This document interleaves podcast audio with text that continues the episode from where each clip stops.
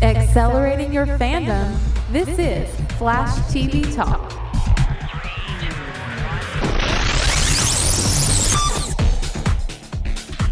Welcome to Flash TV Talk, the fan podcast dedicated to news, reviews, and more for the hit CW show, The Flash. I'm Bo. And I'm Bell. Bell! Man, how you doing tonight? I'm on fire. Yeah, you are. What, like in a like symbolic way, or like you melting to, to, to a crisp type kind of way?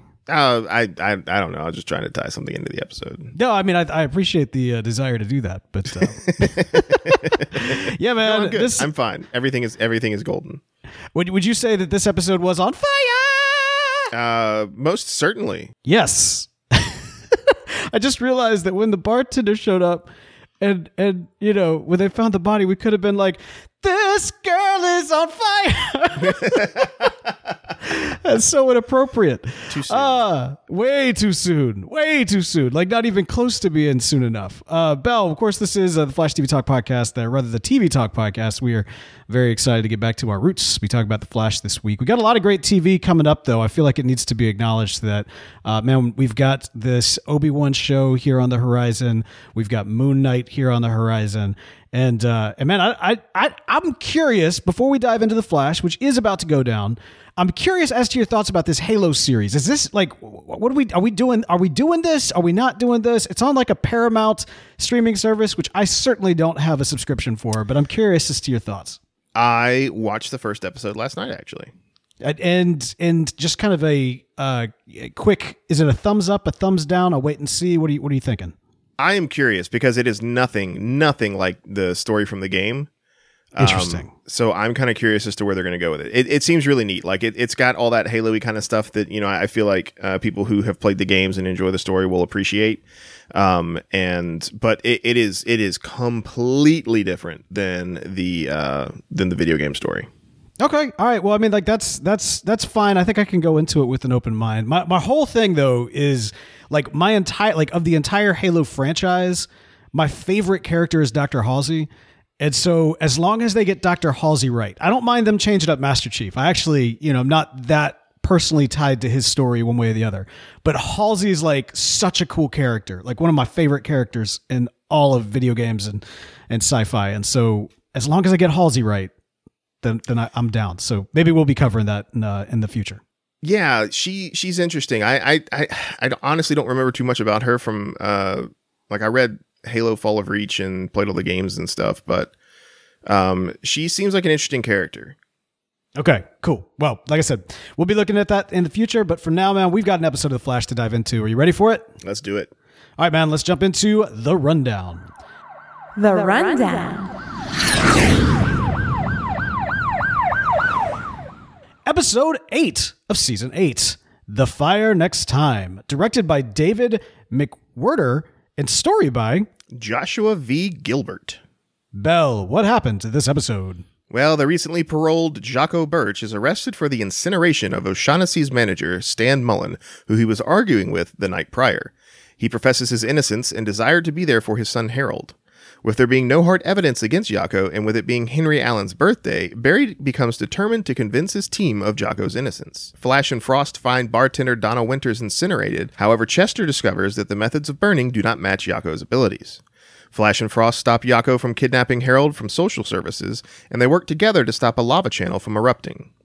At CCC Media, Iris has Allegra interview a social media influencer, Rosie Levin, with, with her constituent, Taylor Downs, but Allegra shirks the interview to pursue a story involving ex con Lydia Sanchez. Iris agrees to publish both stories, and Allegra tries to apologize to Taylor, but she refuses to listen. That night, Yako and Harold reunite while Joe's family celebrates Henry's birthday. Later, Team Flash focuses their efforts on finding the real killer. Dun, dun, dun. Doo-loo-loo-loo-loo.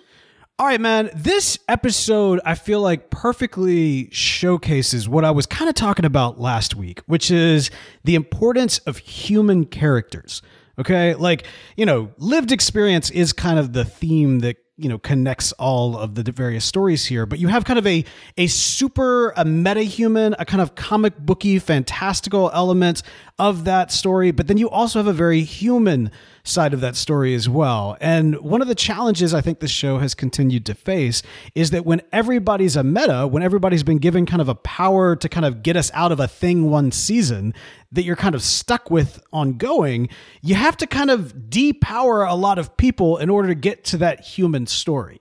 And so, for example, Cecile in this episode, you know, all of a sudden is kind of like, oh, it'd be unethical for me to use my powers. And most of us in the audience are like, since when? And the answer to that is since the story called for it. And that's one of those things where it's a CW show. We kind of allow that to happen. But man, oh man, do I wish there could be a Scarlet Witch moment where we hear no more metas that wipes out the majority of the meta characters, not, not wipes them out, but wipes out their abilities and brings us more human characters back onto the show so that we can kind of have these ideas of stories that are told from a superheroic standpoint and from a human standpoint, from a godlike, you know, from kind of that that godlike level to that mortal type level. Like where those kind of uh, you know, the yin and the yang that could potentially exist in a lot of stories. It's here. And I think this episode actually did a pretty good job of that but it still had to do that waltz of kind of stepping around other people's powers in order to make it happen. So that's kind of like my grand thesis for overall how I feel about this episode before we dive into the various characters and stories at play. But it's just been very heavy on my mind going in, into this season. I don't know. What, what overall, man? looking at this episode, what were your thoughts? Well, I, I want to say that I'm glad that they did the thing that they did with Cecile, um, because that was kind of a thing where you know I, I want to say, and correct me if I'm wrong. I, I know there's some instances where she did decide to use her powers. Again, I, I know uh, Top was one uh, instance where she uh, used her powers uh, in in a way to like gain information. I think it was kind of a different context. Um, I think in this situation, I think she's correct, and I think that was the right move, and I think that's that's a good way to do that going forward. Um, where we when we have her in a human style story, she needs to, you know, stick with the law and stuff like that. Um, and I want to say previously, it's been involuntary when she would get that information about like, oh, this guy's innocent because she didn't have control over her powers. Now that she has that control, I think, you know, her directive is to use it when it's applicable and not when it's not. And so I, I, I like that with them going forward. And it's also interesting because they've essentially de- depowered Allegra by putting her in Central City, uh, Central Citizen, Central City. There we go, Central City Citizen Media, the CCC, the C3, my friend. Yeah, the the, the C3 Media, um, because like. What instances when she's giving interviews is she going to need her power set?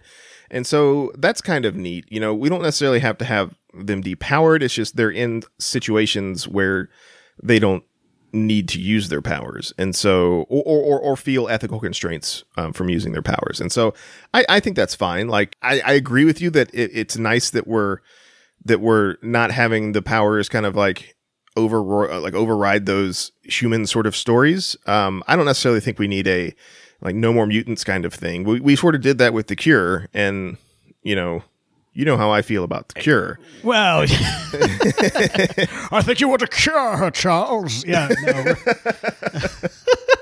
no, yeah. no, no, no, no. I, I, I, I'm aware, and you know how I felt about the Cure storyline as well. It's just, it's just kind of one of those things that the ethical question. Well, you know what? And actually, that's going to end up coming into kind of later on in, in our discussion here with. Um, Wait, no, I, our, I wasn't talking about the Cure storyline. I was talking about Robert Smith and the Cure. Oh, sorry. I didn't mean to confuse you. I I was I was totally confused there. No, I, um, I kid, I kid, I kid. But yeah, yeah, yeah. Um. Anyway. Well, I gotta say, man, the the the heart of the superheroic side of things was very much on full display. We're kind of, uh, you know, introduced to this concept that today, for whatever reason, is a very emotionally heavy day for Barry. And of course, as the episode plays out, we see that in some form or fashion, it's tied to his father. And ultimately, this was his father's birthday. He's uh, reflecting throughout the episode on kind of the traumatic experiences he had as a child, seeing his father carried away from him. And then that goes directly into the case that he's following with Jack Black. I mean, uh, uh Jacob Birch, who shows up. Actually, you know what? I don't have a Jack Black. You've got a Jack Black. Don't you have a Jack Black? No, I, have been. I one time in Vegas, uh, some really drunk lady thought I was Jack Black. That was back when I had longer hair. And Right. uh, she was like, "Oh my God, Jack Black, can I have a picture?" I'm like, "Okay." And so you know, she took a picture, and I was like, "All right, sh- should I feel bad about that? Like, is that an insult or is that a?" Uh, Man, did that? I ever tell? Did I ever tell you about the time that I tried to get into a club in New York, uh, trying to convince them I was Sean Astin? Oh my God! Did I never tell you about that? I was uh, we were we were I was visiting my brother, and uh, or maybe it wasn't a club, maybe it was just like a, a bar. Or something. I can't remember exactly what it was, but they had some sort of situation going on where uh, they weren't letting us in, and so we're walking away, and then I kind of do a double back. I'm like, I was like, hey, do you, do you know who I am? And uh, he kind of gave me a look, and I was like, "Have you ever seen Lord of the Rings?" And the bouncer kind of gave me this, "Dude, shut up and get out of here!" Look. yeah, it, it didn't. It didn't work very well. Yeah, yeah, But I've been people have mistaken me for Sean Astin before. I am a very short man. that is true. But I, was is Sean Astin actually short, or is he just that was just all CG and stuff? I don't know. Anyway, point is, uh, you and I are not celebrities, nor should we ever be mistaken for celebrities. Uh, but no, here uh, we do have uh, Jacob Birch, who could be mistaken for Jack Black in this episode, uh, who is has this kind of contentious relationship with his son, who is a Hunter Camp Jr. Uh, who's pops. And I, and I would argue that that, that Yako is Hunter Camp Senior. Yeah, well, there you go. There you go. I mean, they, they both have cool jackets. Yeah, They both they're like very, music. very cool. They do, Yeah. yeah. And this is, of course, the return of a character that we've seen before, as well as a location that we've seen before in O O'Shaganeezy. What's it called? O'Shaughnessy's. O'Shaughnessy's. I thought it was O'Shaganeezy's. Did you really? yes. O'Shaughnessy's. Hey, that that that word is very very difficult for a dyslexic to say. I'm oh, I just can imagine. You know, throughout the episode, they do a really good job of pointing out, like, they kind of play a little bit with us as an audience because we're meant to kind of see uh Yako as you. Is it Yako or Jaco? I, I mean, like I'm I'm I'm pronouncing it Yako because of the famous bassist Jaco Pastorius, which is spelled the same way. I see. Okay. Well, they, we're kind of led to believe early on that Birch is innocent, but then when we see him break out and go after, uh, you know, the uh, the the manager, the the girl that worked there, uh, and then she shows up dead. It, we're kind of it's kind of a twist. All of a sudden, it seems like okay, well, maybe he actually might be the killer. I actually thought the way in which they toyed with us as an audience, and then also put this up against Barry's experience of seeing his father carted away on a on a crime he didn't commit, when all evidence, like no rational person would look at the case and say that Henry Allen was innocent. There- There's just because of what we knew at the time, and so this concept of taking that from Barry's experience, applying it to Birch's present reality, and then us as an audience watching without really having all the facts, still, by the way, not having facts by the end of the episode, I thought was done really well. It actually felt like a legitimate mystery throughout the entire episode to me. Yeah, that was really cool. So I, I had my suspicions at the beginning because of the way that uh, uh, Stan Mullen, the manager, was killed. Because um, when we see him uh, use his powers, when we see Yako use his powers later in the episode, he's like you know lighting himself on fire, and I'm assuming throwing fireballs. And like you, like like Barry had mentioned, you know, like the, the corpse was charred, but like nothing else around it was. And he touched, and uh, Stan Mullen touched like a bar stool, and his hand caught on fire and the beer was like boiling and stuff like that.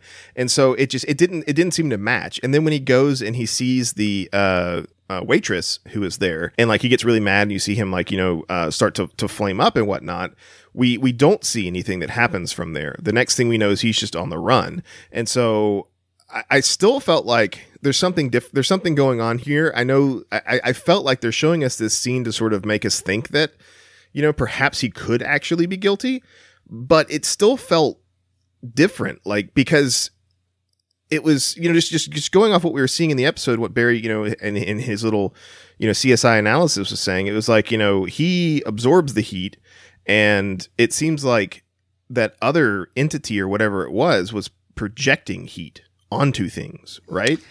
Uh, and- Yeah. and, and, and they said it was like a like a, a nuclear fusion kind of thing versus like you know just fire.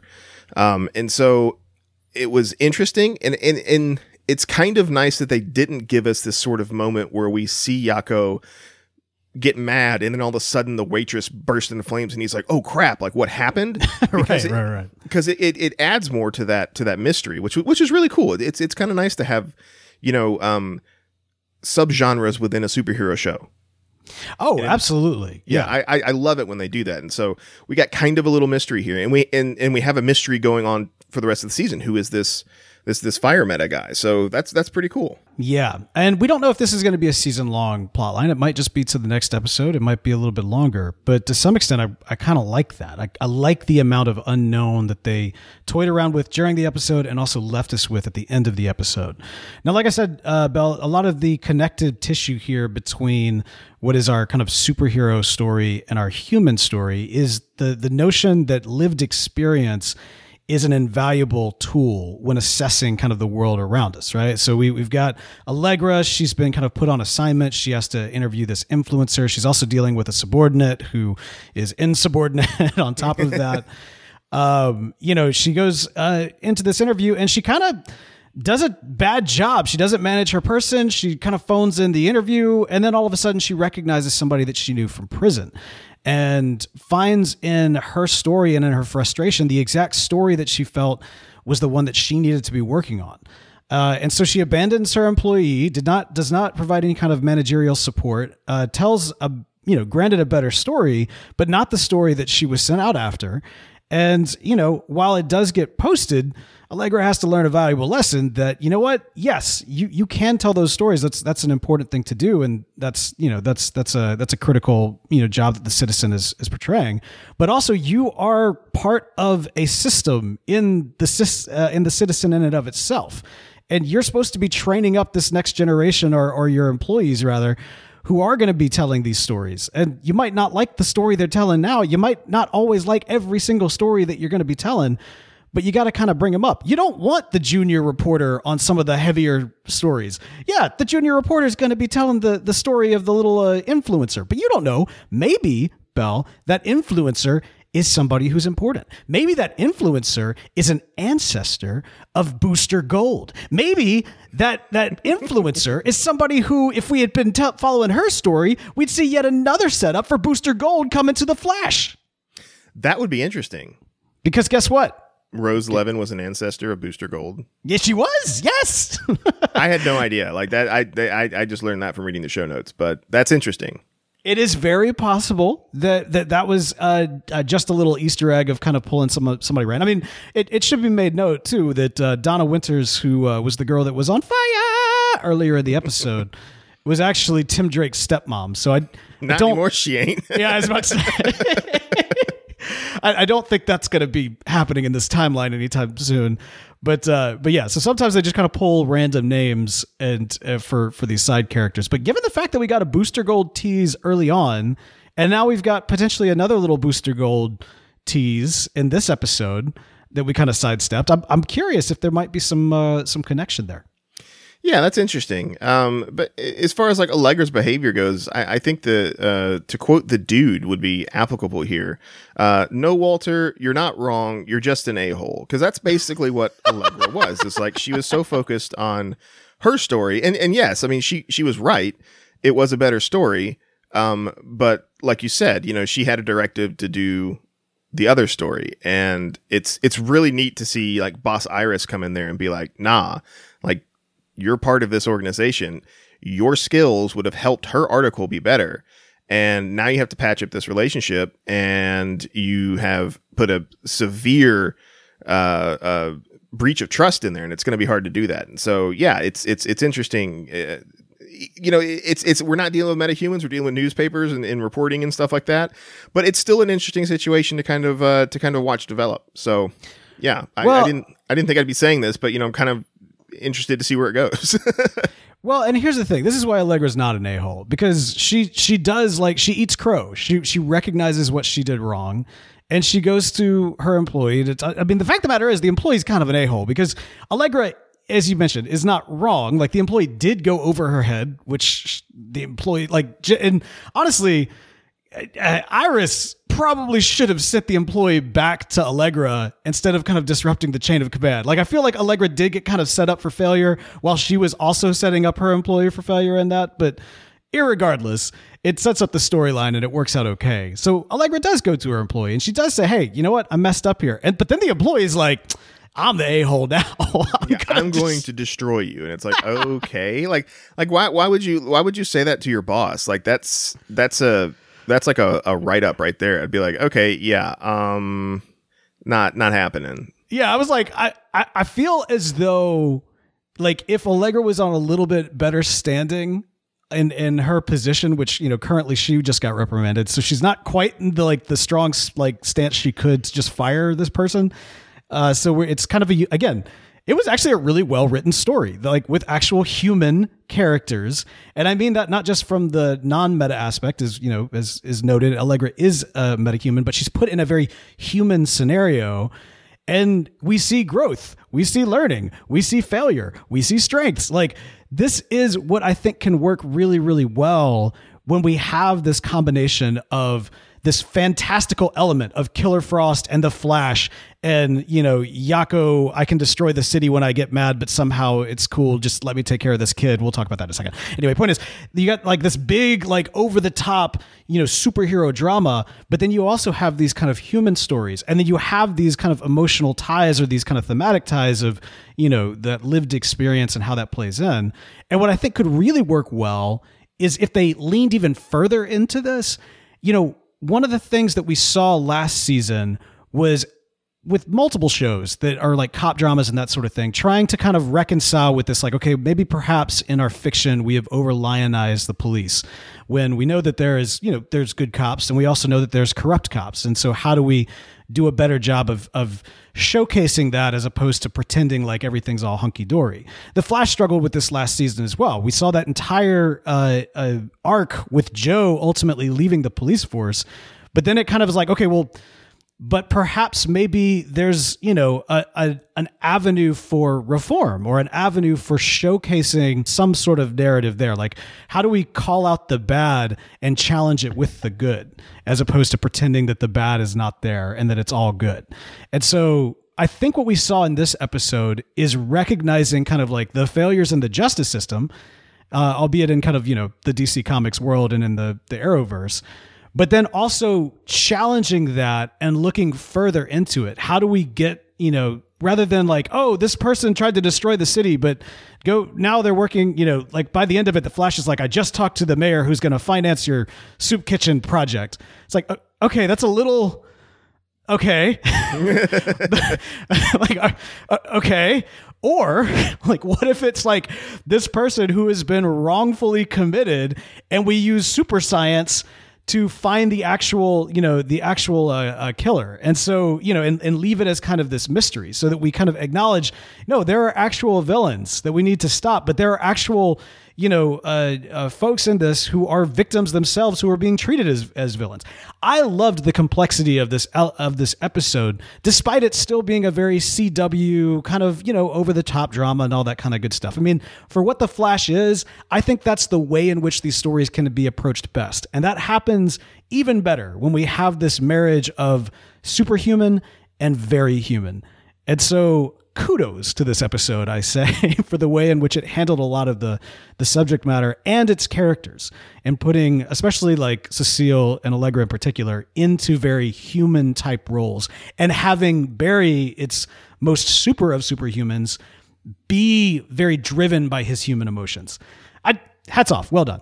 Yeah, yeah, you know, and, and it's it was nice to have the the the theme tie into both the stories, like you said, from from two different standpoints, right? You know, it's the stigma of being an ex-con, and you know, despite you may having good intentions now, and and you never would really hurt anybody anymore, um, there's still that stigma surrounding you. Like you know, um, Allegra's friend was unable to get any sort of real job because of that stigma, and uh, everyone was willing to just throw Yako under the bus because he was a metahuman. The the the you know, it lined up enough to be convenient to just throw him under the bus because he was an ex-con and he was a meta with fire powers. And so like it was it was really cool to kind of see, you know, hey, these are things that we need to take into consideration when we're uh, when we're dealing with this kind of stuff. And to see it from two different angles, from the metahuman side and from the the human side, was was really neat, and uh, I, I appreciated that. Okay, so I have to throw like one little mini gripe into this equation. All right, so Yako's Birch's whole power set is he gets mad, things get hot, right? He absorbs heat. Okay, I think he like pulls it I mean, the, the, they, they they mention it in one sentence where he's like, he got so angry that they were trying to take his kid that he like pulled so much heat from the Earth's core that it melted magma underneath Central City. Like, Right. Okay. Okay. All right. So, so this is my point, though. He can get mad, and when he loses his temper, literally the city can be wiped out. Right. yeah, maybe um uh he should be medicated. I I'm wondering, like, he, cure might No. be in order here. I'm just, I'm saying, Mood, mood stabilizers, man, mood stabilizers. Uh huh. Well, if the mood stabilizers don't work, the city's destroyed. I'm, it does seem as though, you know, I don't know that he'd be getting his kid. That's all I'm saying. Is it like he seems like a very nice guy, a very caring father. He has a desire to do well. That's great. But he also has the ability to lose his temper and destroy the city. So I'm just saying, But I mean, like you know, if Flash ever decided to turn bad, he could kill everyone in the city in the blink of an eye. I mean, like you know, yeah, why, but why, aren't- why aren't we saying, oh, maybe we should, maybe we should cure Barry? it didn't seem like he had a but but so okay so all right fair fair point fair point. It's less about if he decided to destroy the city. I get the sense he doesn't want to destroy the city. But my point is regardless of whether or not he wants to destroy the city he almost did and didn't mean to. So it's more of that instability of his powers that i find to be a little concerned. I'm just if i was in charge of child services i don't know that the kid would be going to jack black in this scenario But I mean, if if if we're if we're willing to train other metahumans to harness and control their powers, why not train him to do the same thing? And so maybe his emotions would be less of a detriment. I mean, maybe. Okay. All right. Maybe there needs to be some sort of like uh, I'm just saying, there's, metahuman- there's solutions other than like eugenics. It's, it's not. That's not what it is. It's just. It's it, okay. The, all right. Here's another one. Maybe not the cure. We know the technology exists, Argus wise, that uh, they can put a little handcuff on you and suppress your powers. Maybe just handcuff him. You know, I mean, that's still like he would have to voluntarily do it. It's then, just a bracelet. Yeah, I mean, he maybe- almost destroyed the city. Okay. All right. All right. It's- it's- I'm just saying, Yeah, man. Flash destroys the city in Armageddon, but he didn't because they fixed it. Ar- Armageddon. Armageddon. Armageddon. All right. well, fair enough. Regardless, man, we know that he's not the killer, but that killer is still out there, and uh, I think we need to kind of spend a little time trying to figure that out. So we're gonna take a quick break, and when we get back, we're gonna jump into some speedster speculation.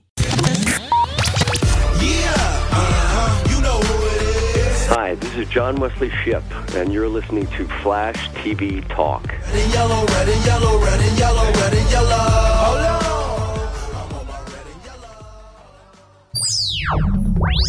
Speedster speculation.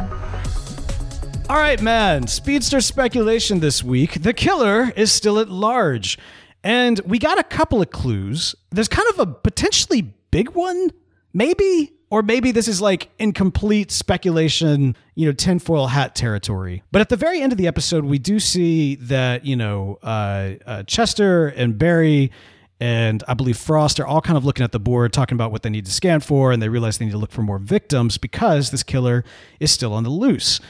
Uh, and they look over at the board, the glass board, and aside from pictures of all the various victims, we see in big letters cold fusion. They talked specifically about how this, you know, power system or, you know, this uh, attack worked and how it was kind of using cold fusion, that sort of thing. And so I thought it was worth noting, given the fact that they kind of drew up in big bold letters the clue that we're supposed to walk away with, I started doing a little digging.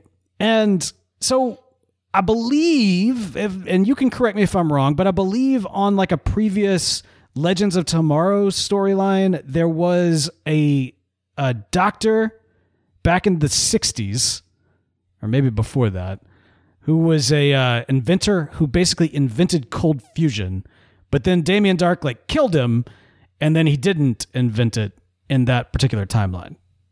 Does that does that ring a bell at all? Yeah, um, I'm trying to remember exactly what happened. So this was Doctor, and again, I'm about to butcher this. Bernhardt Vogel. Yeah, Bernhardt Vogel. Yeah. Oh, I didn't butcher it. No, you didn't. You did, you did good. All right. Well, you know, uh, uh, yeah, yeah. Uh, so Vogel, Dr. Bernhard Vogel, Uh, so in in the original timeline, Damien Darhk successfully killed Dr. Vogel and put an end to the uh, cold fusion and saved the oil industry. But in the current timeline, Damien Darhk tried to kill Vogel, but Ray Palmer and Nora Darhk rescued him and escaped. The following day, Damien tried to kill Vogel again, but failed. Vogel was rescued by Damien's future version. Later, Damien kidnapped Nora and offered a trade Nora for Dr. Vogel. His future version agreed, but uh, Darhk tricked him and threw Nora out of the roof, but not before he shot Vogel. Future Darhk used his magic to catch Nora, and Damien tried to use the situation to his advantage. Darhk shot his future self, uh, but Future Darhk caught the bullets with his magic. The two started fighting, yada, yada, yada. Dr. Vogel later died from his injuries, but not before he gave Ray Palmer all of his notes on cold fusion. So, is it possible that we're dealing with the ghost of Dr. Vogel? No, we are Oh. clearly dealing with uh, Nuclear Man. The molecular man. Oh, the, it's Not molecu- molecular. molecular. Man. Yeah. No, it, it's Nuclear Man from Superman 4 Quest for Peace. Oh, interesting. The, the Yeah, I blonde mean- guy. Yeah. Who can grow his nails and he gets beat up on the moon. I, I'm, I'm, I'm gonna. I, I think my ghost of Dr. Vogel's better than that one, man. I, I, I'm, I'm not gonna lie. Mine has Yeah. actual connection, connective tissue with the Ar- Arrowverse. I'm just saying, like, yeah, it's there. I, I feel like Doctor yeah he Doctor Vogel it's not going to be Doctor Vogel because he's dead um but this was pre-crisis The ghost, the ghost of Dr. Vogel is what I said. He's a heat ghost. I don't think it's but I don't know I mean like the the every time we saw there's like this wispy like weird um you know first person kind of view before everybody was killed you know do you remember that like where you can see like Mhm. there's like fringe like I mean I don't I uh, ghost powers I don't know I mean that that's interesting that that that's very interesting um I'm I'm wondering though if it's someone because uh Vogel gave uh Ray Palmer all of his notes on on cold fusion so I wonder if it's somebody connected to Palmer Tech who got this stuff Oh, okay. Interesting. Interesting. Okay. the ghost of Vogel would be pretty interesting, but I don't know about a ghost being a meta. Like, That's a hardcore deep cut. Most of us are not going to know who that is. yeah, I would, I would think, I would think it's somebody connected to uh, Palmer Tech who found the technology, tried to do something with it, and wasn't quite up to the task, and ended up doing something to make themselves this heat-based meta. Okay, so since we're dealing with kind of the nuclear and the fusion, maybe this could be Ronnie.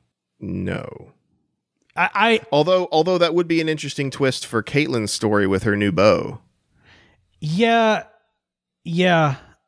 I, I don't love the idea of him coming back as a killer. Yeah, I don't either. Um, I know that a lot of times we get that in, especially you know, CW esque shows, is that they, you know, a character dies and then you know we we haven't seen the actor in forever, and it's getting near the end of the series, so they bring him back, but it's like a dark or a twisted version of him or something like that. Um, What about Deathstorm? I mean, that, that has ties into like Blackest Night, and I, there's nothing else tying us into Blackest Night. so Um, what what would be that all right first of all very cool concept very cool concept. But why? Like what's the are we going with more of a hmm.